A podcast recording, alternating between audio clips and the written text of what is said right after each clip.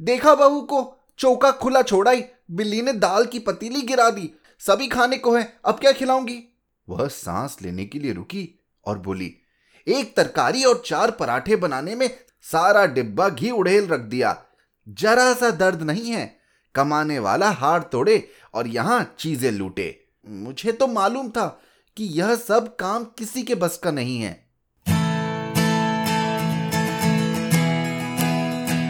आप सुन रहे हैं कहानी जानी अनजानी, पीयूष अग्रवाल के साथ। चलिए, आज की कहानी का सफ़र शुरू करते हैं। नमस्कार दोस्तों, माइक के इस तरफ़ से, हेडफोन के उस तरफ़ सुनने वालों को मेरा तहे दिल से नमस्कार। आशा करता हूँ इस मुश्किल वक्त में आप सब अपना ध्यान रख रहे होंगे। और ज़रूरत में लोगों की मदद भी कर रहे होंगे।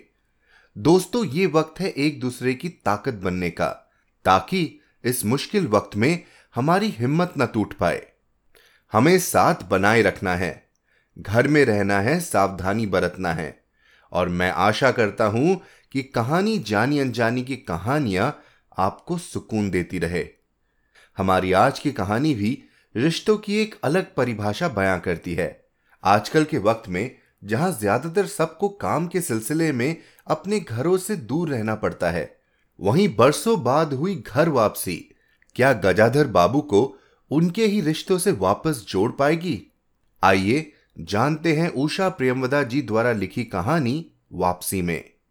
कानपुर में जन्मी उषा प्रियमवदा ने इलाहाबाद विश्वविद्यालय से अंग्रेज़ी साहित्य में एमए तथा पीएचडी की पढ़ाई पूरी करने के बाद दिल्ली के लेडी श्री राम और इलाहाबाद विश्वविद्यालय में अध्यापन किया।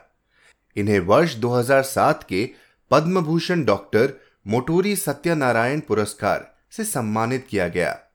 इनके बारे में और जानकारी के लिए हमारी website Piyush Agarwal dot com पर जाए।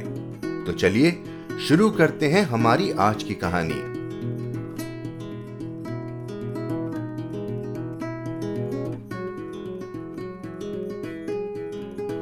वापसी। उषा प्रियमवदा गजाधर बाबू ने कमरे में जमा सामान पर एक नज़र दौड़ाई। दो बक्स टोलची बाल्टी। अब यह डिब्बा कैसा है गणेशी? उन्होंने पूछा। गणेशी बिस्तर बांधता हुआ कुछ गर्व, कुछ दुख, कुछ लज्जा से बोला। घरवाली ने साथ में कुछ बेसन के लड्डू रख दिए हैं। कहा बाबूजी को पसंद थे। अब कहा हम गरीब लोग आपकी कुछ खातिर कर पाएँगे?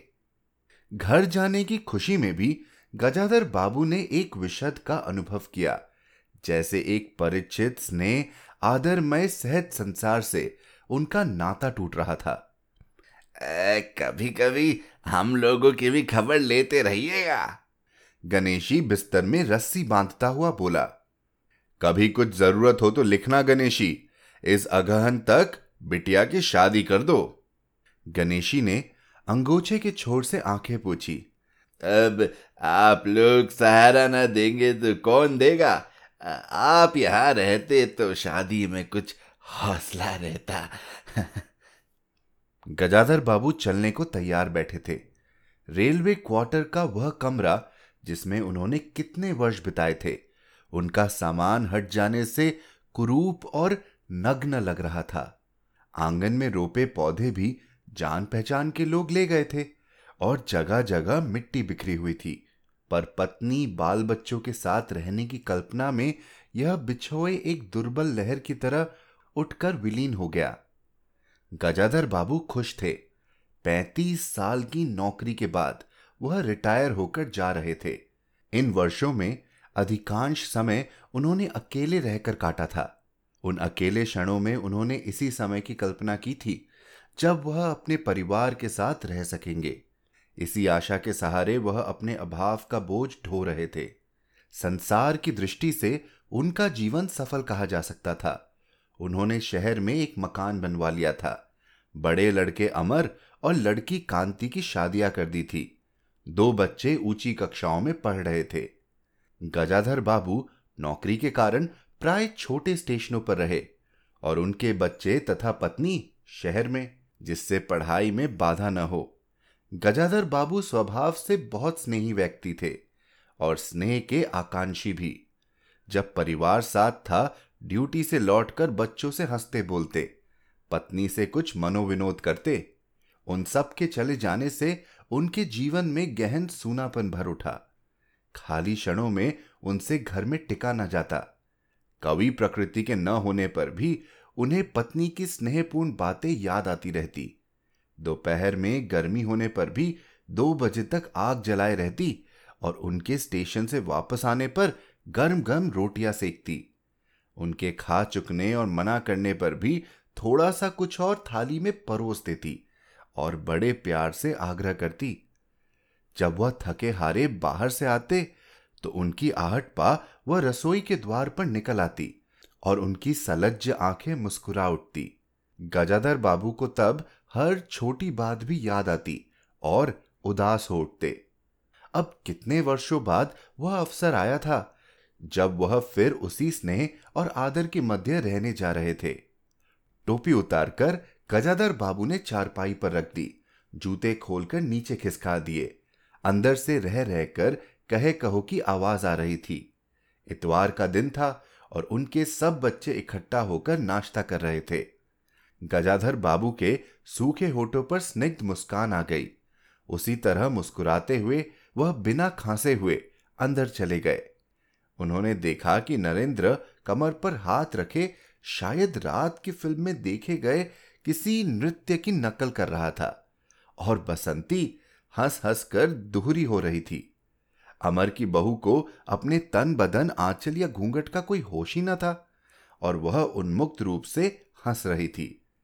गजादर बाबू को देखते ही नरेंद्र धप से बैठ गया और चाय का प्याला उठाकर मुँह से लगा लिया। बहू को होश आया और उसने झट से माथा ढक लिया। केवल बसंती का शरीर रह रहकर हँसी दबाने के प्रयत्न में हिलता रहा। गजाधर बाबू ने मुस्कुराते हुए उन लोगों को देखा।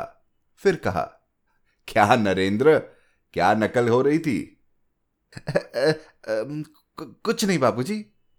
नरेंद्र ने सिट पिटाकर कहा, गजाधर बाबू ने चाहा था कि वह भी मनोविनोद में भाग लेते, पर उनके आते ही जैसे सब कुंठित हो चुप हो गए। इससे उनके मन में थोड़ी सी खिन्नता उपज आई। बैठते हुए बोले बसंती, चाय मुझे भी देना। तुम्हारी अम्मा की पूजा अभी चल रही है क्या? बसंती ने माँ की कोठरी की ओर देखा। अभी आती होंगी। और प्याले में उनके लिए चाय छानने लगी। बहु चुपचाप पहले ही चली गई थी। अब नरेंद्र भी चाय की आखिरी घूट पीकर उठ खड़ा हुआ। केवल बसंती पिता के लिहाज में चौके में बैठी माँ की राह देखने लगी। गजाधर बाबू ने एक घूट चाय पी फिर कहा बेटी चाय तो फीकी है। ओ लाइए चीनी और डाल दूँ। रहने दो तुम्हारी अम्मा आ जाएगी तभी पी लूँगा। थोड़ी देर में उनकी पत्नी हाथ में अधर्य का लोटा लिए निकली और अशुद्ध स्तुति कहते हुए तुलसी में डाल दिया। उन्हें देखते ही बसंती भी उठ गई। पत्नी ने आकर गजाधर बाबू को देखा और कहा अरे आप अकेले बैठे हैं? ये सब कहाँ गए? गजाधर बाबू के मन में फांस सी कसक उठी। अब अपने अपने काम में लग गए हैं। आखिर बच्चे ही हैं। पत्नी आकर चौके में बैठ गई। उन्होंने नाक बहुत चढ़ाकर चारों ओर जूठे बर्तनों को देखा। फिर कहा, सारे जूठे बर्तन पड़े हैं। इस घर में धर्म कर्म कुछ नहीं। पूजा करके सीधे चौके में घुसो। फिर उन्होंने नौकर को पुकारा। जब उत्तर ना मिला तो एक बार और उच्च स्वर से पुकारा। फिर पति की ओर देखकर बोली, बहू ने भेजा होगा बाज़ार। और एक लंबी सांस लेकर चुप हो रही। गजाधर बाबू बैठकर चाय और नाश्ते का इंतज़ार करते रहे। उन्हें अचानक ही गणेशी की याद आ गई। रोज सुबह पैसेंजर आने से पहले यह गरम गरम पूड़िया और जलेबिया और चाय लाकर रख देता था। चाय भी कितनी बढ़िया। कांच के ग्लास में ऊपर तक भरी लबालब, पूरे ढाई चम्मच चीनी और गाड़ी मलाई। पैसेंजर भले ही रानीपुर लेट पहुँचे, गणेशी ने चाय पहुँचाने में कभी देर नहीं की। क्या मजाल कि कभी उससे कुछ कहना पड़े। पत्नी का शिकायत भरा स्वर सुन उनके विचारों में व्याघात पहुँचा। वह कह रही थी, सारा दिन इसी खिचखिच में निकल जाता है। इस गृहस्थी का धंधा पीटते पीटते उम्र बीत गई। कोई जरा हाथ भी नहीं बटाता। बहू क्या क्या करती है? गजाधर बाबू ने पूछा। पड़ी रहती है? बसंती को तो कहेगी कि कॉलेज जाना होता है। गजाधर बाबू ने जोश में आकर बसंती को आवाज़ दी। बसंती भाभी के कमरे से निकली तो गजाधर बाबू ने कहा, बसंती, आज से शाम का खाना बनाने की ज़िम्मेदारी तुम पर है। सुबह का भोजन तुम्हारी भाभी बनाएगी। बसंती मुँह लटकाकर बोली बाबूजी पढ़ना भी तो होता है। गजाधर बाबू ने प्यार से समझाया तुम सुबह पढ़ लिया करो तुम्हारी माँ बूढ़ी हुई अब वह शक्ति नहीं बची है। तुम हो तुम्हारी भाभी है दोनों को मिलकर काम में हाथ बटाना चाहिए। बसंती चुप रह गई उसके जाने के बाद उसकी माँ ने धीरे से कहा पढ़ने का तो बहाना है। कभी जी नहीं लगता। लगे कैसे? शीला से ही फुर्सत नहीं। बड़े बड़े लड़के हैं उस घर में। हर वक्त वहाँ घुसा रहना मुझे नहीं सुहाता। मना करूँ तो सुनती नहीं। घर में गजाधर बाबू के रहने के लिए कोई स्थान न बचा था। जैसे किसी मेहमान के लिए कुछ अस्थायी प्रबंध कर दिया जाता है, उसी प्रकार बैठक में कुर्सियों को दीवार से सटाकर बीच में गजाधर बाबू के लिए पतली सी चारपाई डाल दी गई थी। गजाधर बाबू उस कमरे में पड़े पड़े कभी कभी अनायास ही इस अस्थायित्व का अनुभव करने लगते। उन्हें याद आती उन रेलगाड़ियों की, जो आती और थोड़ी देर रुककर किसी और लक्ष्य की ओर चली जाती। घर छोटा होने के कारण बैठक में ही अब वह प्रबंध किया गया था। उनकी पत्नी के पास अंदर एक छोटा कमरा अवश्य था, पर वह एक ओर आचारों के मर्दबान दाल, चावल के कनस्तर और घी के डिब्बों से घिरा था। दूसरी ओर पुरानी रजाइयाँ दरियों में लिपटी और रस्सी से बंधी रखी थी। उनके पास एक बड़े से टिन के बक्स में घर भर के गर्म कपड़े थे। बीच में एक अलगनी बंधी हुई थी, जिस पर प्राय बसंती के कपड़े लापरवाही से पड़े रहते थे। वह अक्सर उस कमरे में नहीं जाते थे। घर का दूसरा कमरा अमर और उसकी बहू के पास था। तीसरा कमरा, जो सामने की ओर था, बैठक था। गजाधर बाबू के आने से पहले उसमें अमर के ससुराल से आया बेत का तीन कुर्सियों का सेट पड़ा था। कुर्सियों पर नीली गद्दिया और बहू के हाथों के कड़े कुशन थे। जब कभी उनकी पत्नी को कोई लंबी शिकायत करनी होती तो अपनी चटाई बैठक में डाल पड़ जाती थी। वह एक दिन चटाई लेकर आ गई तो गजाधर बाबू ने घर गृहस्थी की बात छेड़ी। वह घर का रवैया देख रहे थे। बहुत हल्के से उन्होंने कहा कि अब हाथ में पैसा कम रहेगा, कुछ खर्चा कम करना चाहिए। सभी खर्च तो वाजिब वाजिब है, न मन का पहना, न ओढ़ा। गजाधर बाबू ने आहत, विस्मित दृष्टि से पत्नी को देखा। उनसे अपनी हैसियत छिपी न थी। उनकी पत्नी तंगी का अनुभव कर उसका उल्लेख करती। यह स्वाभाविक था, लेकिन उनमें सहानुभूति का पूर्ण अभाव गजाधर बाबू को बहुत खटका। उनसे यदि राय बात की जाती कि प्रबंध कैसे हो तो उन्हें चिंता कम, संतोष अधिक होता, लेकिन उनसे तो केवल शिकायत की जाती थी। जैसे परिवार की सब परेशानियों के लिए वही जिम्मेदार थे। तुम्हें कमी किस बात की है अमर की माँ? घर में बहू है, लड़के बच्चे हैं, सिर्फ़ रुपए से ही आदमी अमीर नहीं होता। गजाधर बाबू ने कहा और कहने के साथ ही अनुभव किया, यह उनकी आंतरिक अभिव्यक्ति थी, ऐसी कि उनकी पत्नी नहीं समझ सकती। हाँ, बड़ा सुख है ना बहू से, आज रसोई करने गई है, देखो क्या होता है। कहकर पत्नी ने आँखें मूंदी और सो गई। गजाधर बाबू बैठे हुए पत्नी को देखते रह गए। यही थी क्या उनकी पत्नी, जिसके हाथों के कोमल स्पर्श, जिसकी मुस्कान की याद में उन्होंने संपूर्ण जीवन काट दिया था। उन्हें लगा कि वह लावण्यमय युवती जीवन की राह में कहीं खो गई, और उसकी जगह आज जो स्त्री है, वह उनके मन और प्राणों के लिए नितांत अपरिचिता है। गाढ़ी नींद में डूबी उनकी पत्नी का भारी शरीर बहुत बेडौल और कुरूप लग रहा था। श्रीहीन और रूखा था। गजाधर बाबू देर तक निस्वंग दृष्टि से पत्नी को देखते रहे और फिर लेटकर छत की ओर ताकने लगे। अंदर कुछ गिरा और उनकी पत्नी हड़बड़ा कर उठ बैठी। लो, बिल्ली ने कुछ गिरा दिया शायद। और कह अंदर भागी। थोड़ी देर में लौट कर आई तो उनका मुँह फूला हुआ था। देखा बहू को, चौका खुला छोड़ाई, बिल्ली ने दाल की पतीली गिरा दी सभी खाने को है, अब क्या खिलाऊँगी? वह सांस लेने के लिए रुकी और बोली, एक तरकारी और चार पराठे बनाने में सारा डिब्बा घी उड़ेल रख दिया। जरा सा दर्द नहीं है। कमाने वाला हार तोड़े और यहाँ चीज़ें लूटे। मुझे तो मालूम था कि यह सब काम किसी के बस का नहीं है। गजाधर बाबू को लगा कि पत्नी कुछ और बोलेंगी तो उनके कान झंझना उठेंगे। ओंठ भीच करवट लेकर उन्होंने पत्नी की ओर पीट कर ली। रात का भोजन बसंती ने जानबूझकर ऐसा बनाया था कि कौर तक निगला ना जा सके। गजाधर बाबू चुपचाप खाकर उठ गए, पर नरेंद्र थाली सरकाकर उठ खड़ा हुआ और बोला, मैं ऐसा खाना नहीं खा सकता। बसंती तुनकर बोली तो ना खाओ। कौन तुम्हारी खुशामद कर रहा है? तुमसे खाना बनाने को किसने कहा था? नरेंद्र चिल्लाया, बाबूजी ने। बाबूजी बाबूजी को तो बैठे बैठे यही सोचता है। बसंती को उठाकर माँ ने नरेंद्र को मनाया और अपने हाथ से कुछ बनाकर खिलाया। गजाधर बाबू ने बाद में पत्नी से कहा, इतनी बड़ी लड़की हो गई और उसे खाना बनाने तक का सहूर नहीं आया। अरे, आता सब कुछ है, करना नहीं चाहती। पत्नी ने उत्तर दिया। अगली शाम माँ को रसोई में देख कपड़े बदलकर बसंती बाहर आई। तो बैठक में गजाधर बाबू ने टोक दिया कहाँ जा रही हो? वो पड़ोस में शीला के घर। कोई ज़रूरत नहीं है।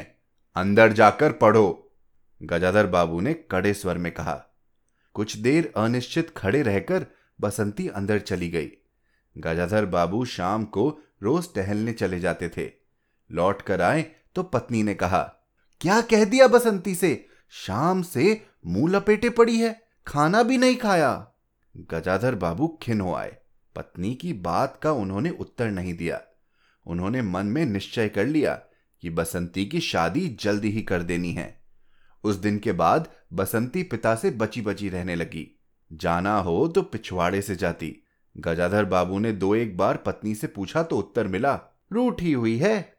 गजाधर बाबू को और रोष हुआ। लड़की के इतने मिजाज, जाने को रोक दिया तो पिता से बोलेगी नहीं। फिर उनकी पत्नी ने ही सूचना दी कि अमर अलग होने की सोच रहा है। क्यों? गजाधर बाबू ने चकित होकर पूछा।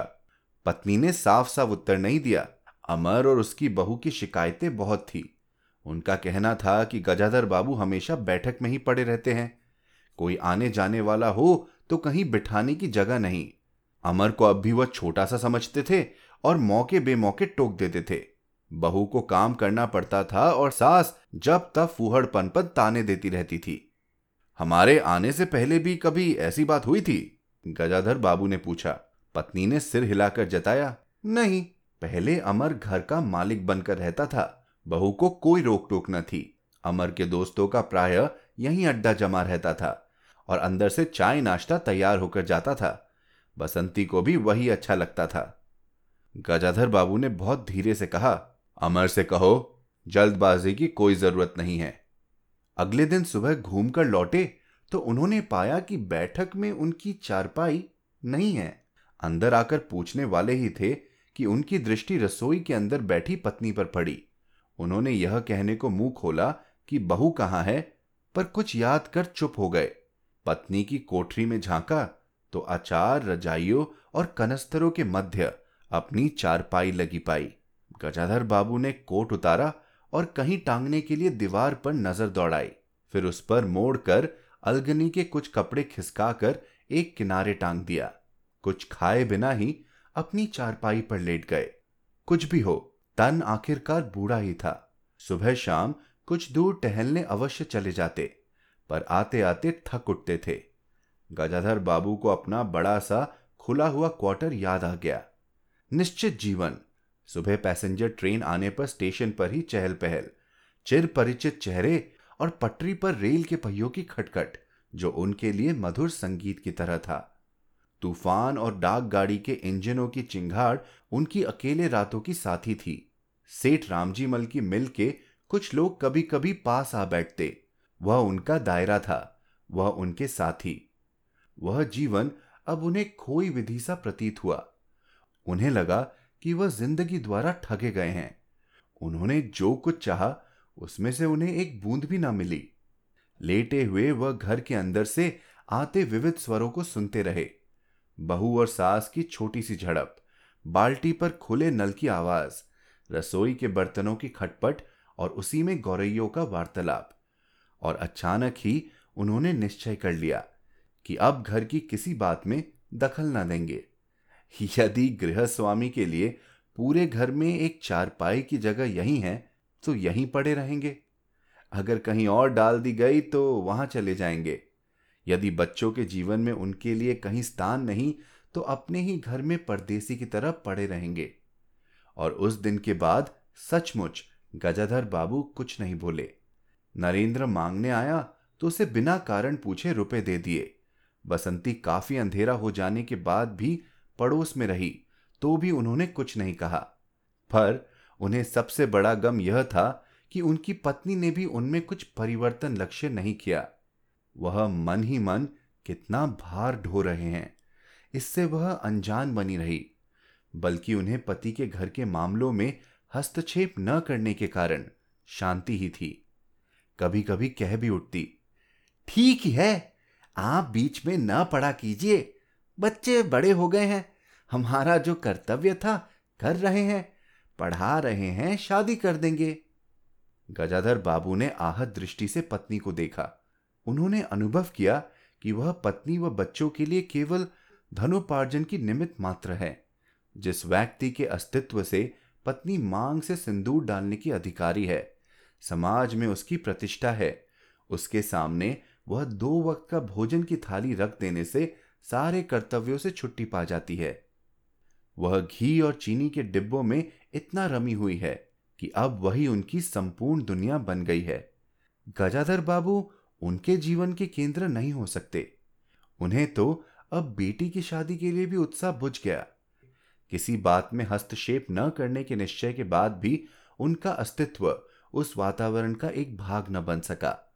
उनकी उपस्थिति उस घर में ऐसी असंगत लगने लगी थी जैसे सजी हुई बैठक में उनकी चारपाई थी। उनकी सारी खुशी एक गहरी उदासीनता में डूब गई। इतने सब निश्चयों के बावजूद भी गजाधर बाबू एक दिन बीच में दखल दे बैठे। पत्नी स्वभावानुसार नौकर की शिकायत कर रही थी। कितना काम चोर है! बाज़ार की हर चीज़ में पैसा बनाता है। खाना खाने बैठता है तो खाता ही चला जाता है। गजाधर बाबू को बराबर यह महसूस होता रहता था कि उनके रहन सहन और खर्च उनकी हैसियत से कहीं ज़्यादा है। पत्नी की बात सुनकर लगा कि नौकर का खर्च बिल्कुल बेकार है। छोटा मोटा काम है, घर में तीन मर्द है, कोई ना कोई कर ही देगा। उन्होंने उसी दिन नौकर का हिसाब कर दिया। अमर दफ्तर से आया तो नौकर को पुकारने लगा। अमर की बहू बोली, बाबूजी ने नौकर छुड़ा दिया है। क्यों? कहते हैं खर्च बहुत है। यह वार्तालाप बहुत सीधा सा था, पर जिस टोन में बहू बोली, गजाधर बाबू को खटक गया।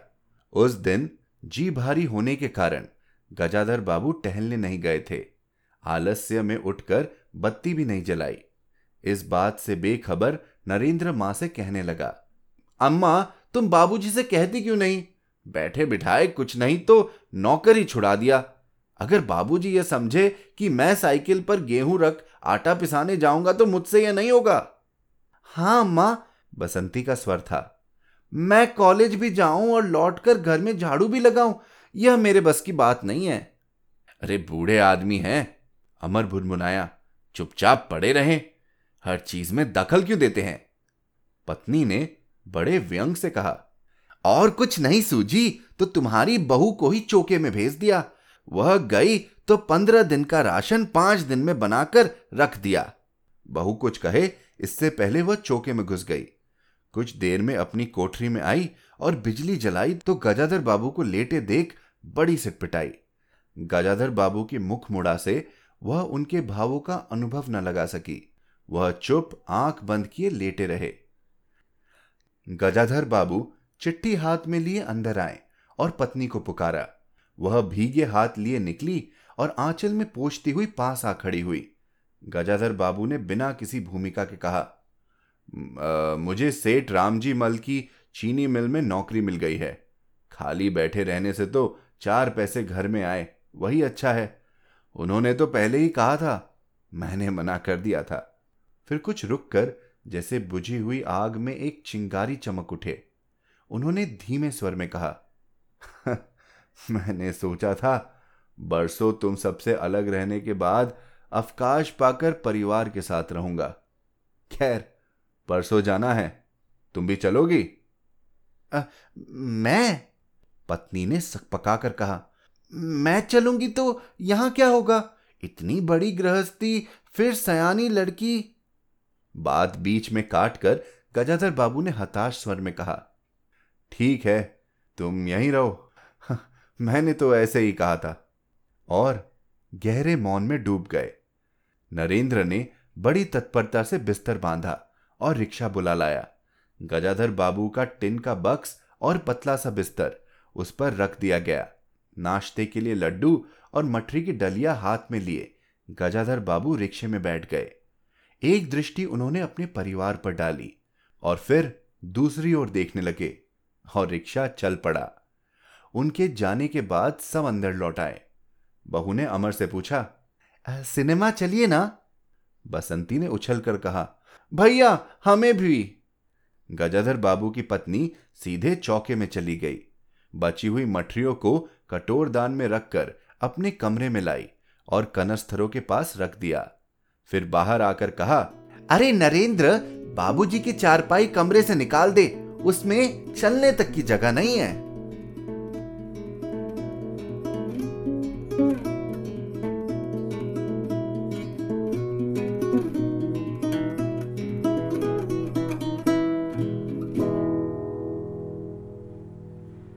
तो दोस्तों, कैसी लगी आपको आज की कहानी? आपको क्या लगता है? जो गजाधर बाबू ने महसूस किया और जो फैसला लिया, क्या वो सही था? अगर आपके घर में भी बुज़ुर्ग है तो जरा उनका पक्ष भी समझिए और इस बात का ध्यान रखिए कि वो घर का हिस्सा बने रहे। यह कहानी सुनकर आपके मन में जो भी ख्याल आ रहे हैं, हमें ज़रूर बताएँ। Hello at the rate Piyush Agarwal dot com पर या फिर कमेंट करें जहाँ भी आप ये कहानी सुन रहे हो। बोलती चिट्ठिया में आपकी चिट्ठी सबमिट करने की आखिरी तारीख आज है। तो अब और देर ना करें, पीयूष अग्रवाल डॉट कॉम पर जाकर और चिट्ठी शेयर करने की विधि की जानकारी लें। इसी नोट पर अगले हफ़्ते एक नई कहानी के साथ मिलने का वादा देकर मैं आपसे विदा लेता हूँ। हर शुक्रवार आप तक नई कहानियाँ लाने का श्रेय मैं अपनी टीम को देना चाहूँगा। आज के एपिसोड की प्रोड्यूसर है देवांशी बत्रा। और साथ ही मैं यह भी कहना चाहूँगा कि इस मुश्किल दौर में मैं हर शुक्रवार आप तक एक नई कहानी लेकर आता रहूँगा। तो कहीं जाइएगा मत। आप सुन रहे थे कहानी जानी अनजानी पीयूष अग्रवाल के साथ, जो कि इंडी पॉडकास्टर की एक पेशकश है। तो हम आपसे मिलते रहेंगे हर शुक्रवार। तब तक के लिए अपना ध्यान रखिए, स्वस्थ रहिए और मुस्कुराते रहिए।